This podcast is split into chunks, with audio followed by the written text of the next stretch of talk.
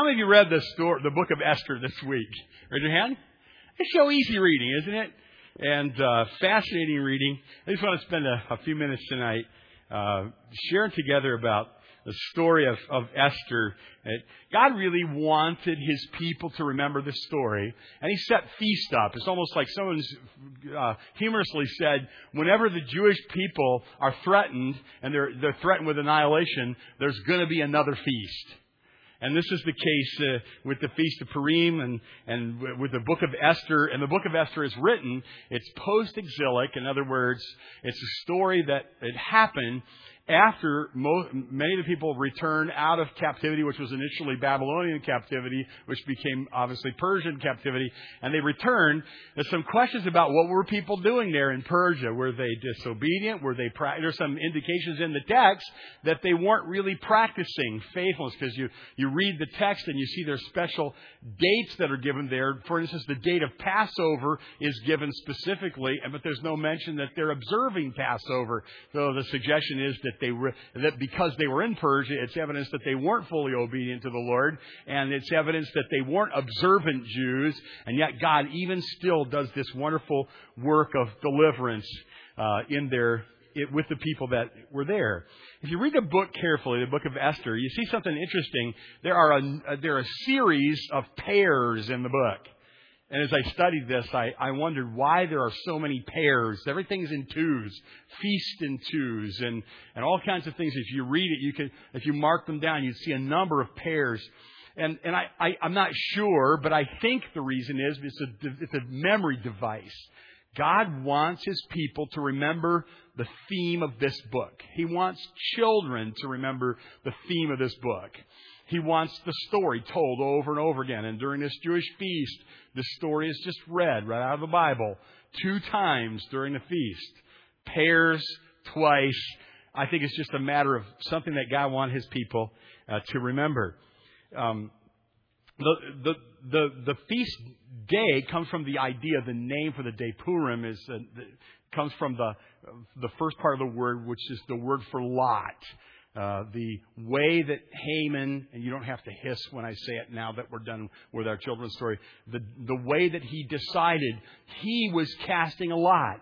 So it was an entirely a coincidence, wasn't it? The day that was chosen for the annihilation of God's people. No, the whole story is based on the idea that even though in this book God's name isn't mentioned, He's in absolute sovereign, providential control the entire times. It's a wonderful book uh, to read. You just can see that.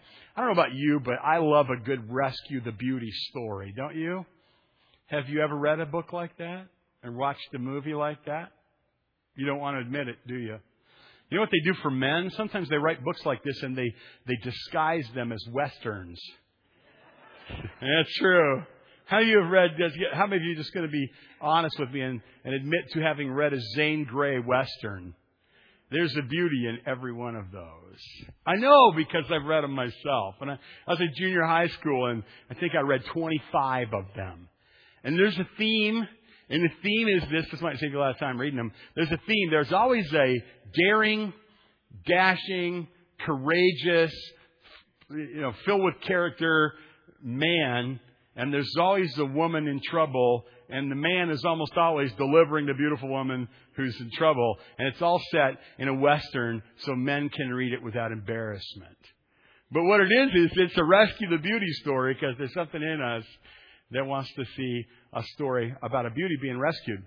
Last Sunday night, we're talking about Nehemiah, and we're waxing eloquent about male leadership, and we believe the Bible teaches that that is true. God expects men to step up and take national leadership. He expects men to step up and take loving, sacrificial leadership in the home and in the church.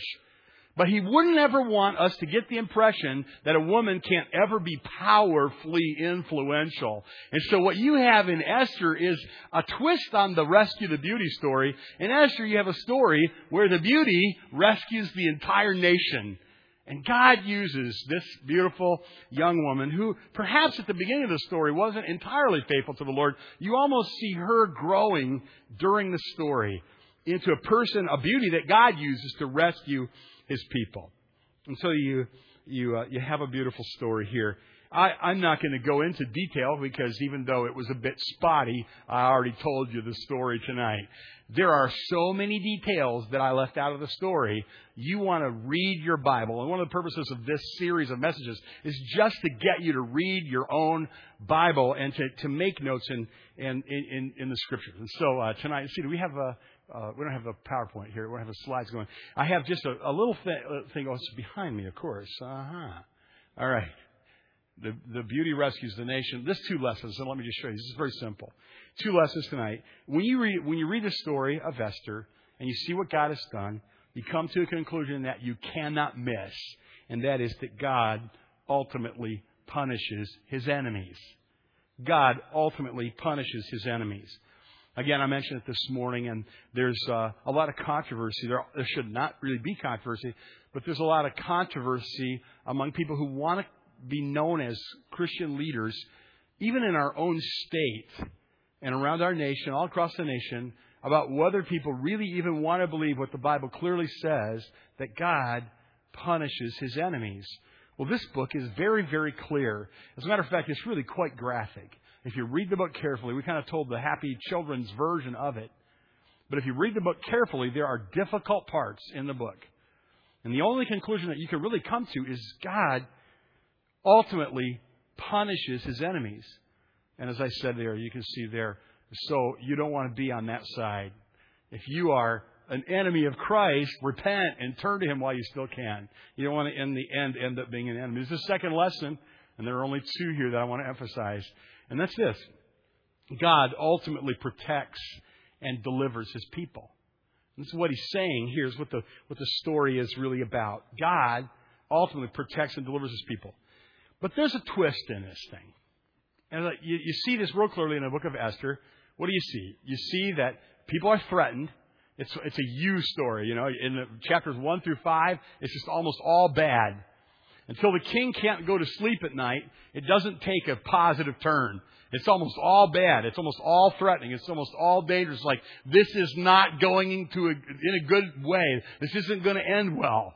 And then after chapter 5, from 5 to 10, it takes a turn and everything is coming unraveled for Haman at this point.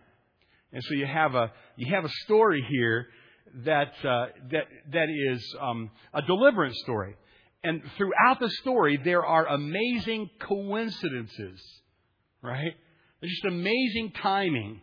And we went through the story, and I made a little list, and I won't trouble you with it, but I made a little list as I was reading the story of over like over 25. You could probably come up with 30 or 40 different things that a person looking in from the outside without a real strong understanding of the hand of God in history would say, oh, now that's an interesting coincidence that this would happen in this timing, and this would happen in this timing, and this would happen in this timing. But here is the biggest literary feature of the book that stands out when you study the book of Esther. What is it? It's really the absence of something that's always in books of the Bible. And what is it? It's the absence of the name of God. God is not named in the book. At least on the surface, he's not named in the book.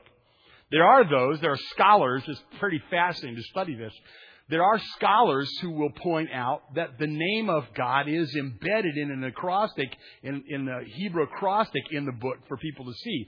But he's not overtly named in the book. And so there have been people who came to the wrong conclusion and thought, well, maybe this book shouldn't be in the canon of Scripture because God's name isn't in it. But that would be an incorrect conclusion because it overlooks this. It overlooks the, the subtle literary device that God and that the writer of Esther is using, he's leaving the name out. It's like like some of you guys. How many of you are going to go to a public school tomorrow? Raise your hand. Going to a public school. Raise your hand up real high. Okay. Put your hands back down. Great. Bunch of you. How many of you are going to go to like a, a shop or a factory or, or a school or a place of business that's predominantly filled with unbelievers? Raise your hand. A lot of you. Uh, you know, that's true.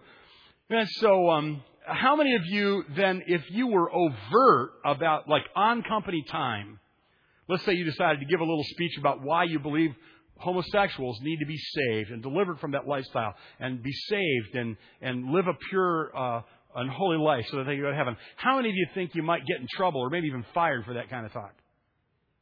Yeah, try it. I have more hands than that. Next week, I have more unemployed people next week. Yeah, because that's like, in other words, there are places in our culture where it's either illegal or it's certainly unpopular to even speak the name of God.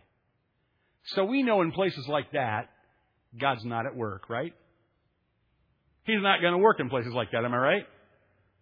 What do you think? God is in absolute control everywhere. He's the king. He's the absolute sovereign. He's in control everywhere. He's in control in Jerusalem. He's in control in Iran.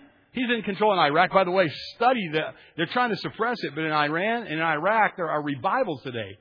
The numbers of Christians are declining. They'll point that out because they're so oppressed. They're actually being driven out of the country, but people are being saved in these countries today amazing numbers. God is at work in the places where God is not allowed to be at work. Where He says, you can't talk about that here. You, you can't have a prayer meeting here. You can't stand up in class and talk about God here without getting in trouble. That doesn't mean that God isn't in total control. And I just think that's simply the message of this book. The beautiful, beautiful message of this book. Why is it that the book does not contain the name of God? It's intentional for people that are in circumstances like ours that we live in today when God in our culture has been marginalized and it's unpopular to talk about him, it does not mean that he's not still in sovereign control. God ultimately protects and delivers his people. This is what Jesus said in Luke 12, verses 4 and 5. I say to you, my friends, don't be afraid of those who kill the body, and after they have no more that they can do, but I will show you to whom you should fear. Fear him who, after he is killed, has power to cast you in hell. Yes, I say to you, fear him. Uh, you, you know what it says in Isaiah 54 and verse 7 No weapon that's formed against you will prosper. And every tongue that rises against you in judgment you will condemn. This is the heritage of the servants of the Lord. And their righteousness is from me, says the Lord. I don't know if you know this or not, but there's persecution against Christians all over the world right now. There are, if you have an RSS feeder, a, reader, if you have an RSS feed from like there are a number of different websites that talk about persecution around the world. And if you subscribe to their feed and, the, and if you do a reader on your computer, you will have constant, constant news stories that are completely overlooked by the mainstream press where Christian people all over the world are being persecuted unto death even as we speak right now. All over the world. I'll give you just a couple of quick examples of it. And these aren't, uh, these aren't uh, unusual examples. They say that 75% of religious persecution in the world is persecution against Christians. in Ethiopia, in the sense the first of March in Ethiopia, you know where Ethiopia is. You have Africa, and Ethiopia is a part of Africa toward the Middle East, right? In Ethiopia, there, you have since the first of March, since the fifth of March, uh, Muslims have burned 69 churches. 69 churches and they have displaced 10,000 Christian people. There was a pastor last week just drug out of the street and shot. It doesn't even make the news in, in the mainstream media in America. One man was told that he would be released if he converted to Islam, and he was sentenced, and he refused to do that. And so he was sentenced to two years in prison, hard labor, for writing on a piece of cloth, Jesus is Lord so you think about in the world today, and you can feel the tension, you can feel the pressure. It's not overt persecution in America, is it? But you can feel the tension. You can feel the pressure. You can, you can sense when a person is a real, genuine, Bible believing, I believe in hell, I believe in heaven, I believe Jesus is the only way to God Christian. That is a very unpopular thing. And, and it's going to become more and more and more unpopular. And there are times for us that we feel like when you go off to school, like I did going to a public school and uh, going to a factory where there were just these lewd, godless people who hated the things of the Lord and had foul, filthy language and told dirty jokes every other story that they told. There are times like that when you sort of forget the songs you sang yesterday and you sort of forget the messages that you heard and the Bible verses that you read in church you kind of forget them. And it's a time like that when, when, when uh, the oppression of, of Haman kind of hangs over your head. It's a time like that that you want to read a book like this. Who knows what God is going to do? Who knows what God has in mind? Even, even if you aren't the most faithful Christian, that you should have been. Even if maybe you found yourself in a place where you shouldn't really even be. Who knows but that God has put you in that place for such a time as this. As Mordecai said to Esther, maybe God put you in this place for such a time as this. And after he talked with her, she says, I'll go into the king. And what does she say? And if I die, I die. And in a time when people are ignoring God or when they're opposing God and when they're oppressed, in times of oppression, we have Christian people in public schools. We have Christian people in the worst factories, in the worst shops, in the worst places. There are God's people everywhere. Who knows but that God hasn't put them into that place for such a time as this to do a great deliverance or even maybe on a scale that's not as big as the scale that Esther was operating on, where an entire group of people were, were delivered. But what if it's just one? Holly is out of town today visiting a friend, and um, happens to be that he is from uh, Central Ohio. And uh, I got a, I gave a, Holly a call today, and I said, "How did how did go in church today?" And she said to me, it was really a wonderful service.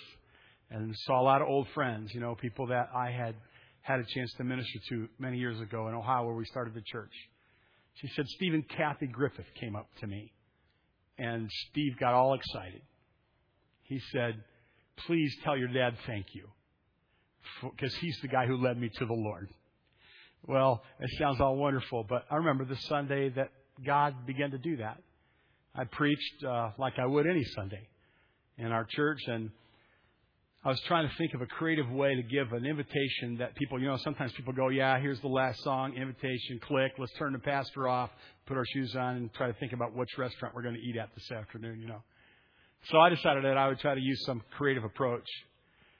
And I said, um, some of you really ought to sit down and have a conversation about uh, about the Lord. Some of you ought to, uh, some of you ought to ask me how to be saved.